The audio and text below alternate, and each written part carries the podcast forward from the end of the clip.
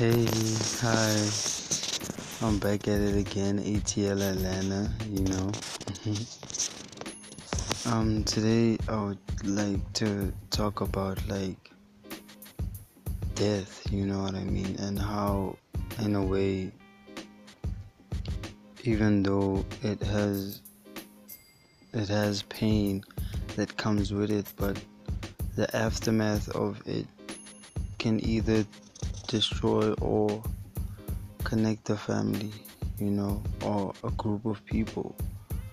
In my understanding, like I got closer with my my two nephews. Like ever since their father passed away due to him committing suicide, you know. I don't want to go into details, but it was really horrible. And now it's been a few months, you know, and I just hope I could, you know, help raise them better than we was raised in a way. And with them not having a father figure and us coming from a tough situation at home already, it's like, you know, I have to be his right hand man and but and in the end I thought that I would take on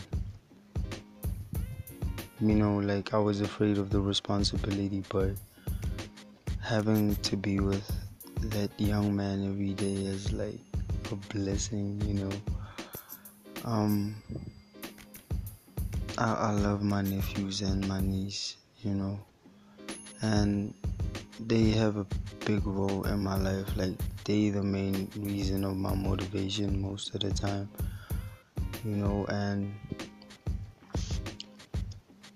even when I feel like I'm failing, I know that I have to win, you know, and the why I have to win is more a reason, more of a fact, because why do I have to win in the end in life? Is because I have to make more possibilities for them. I have to show them that they can be the greatest version of themselves, you know.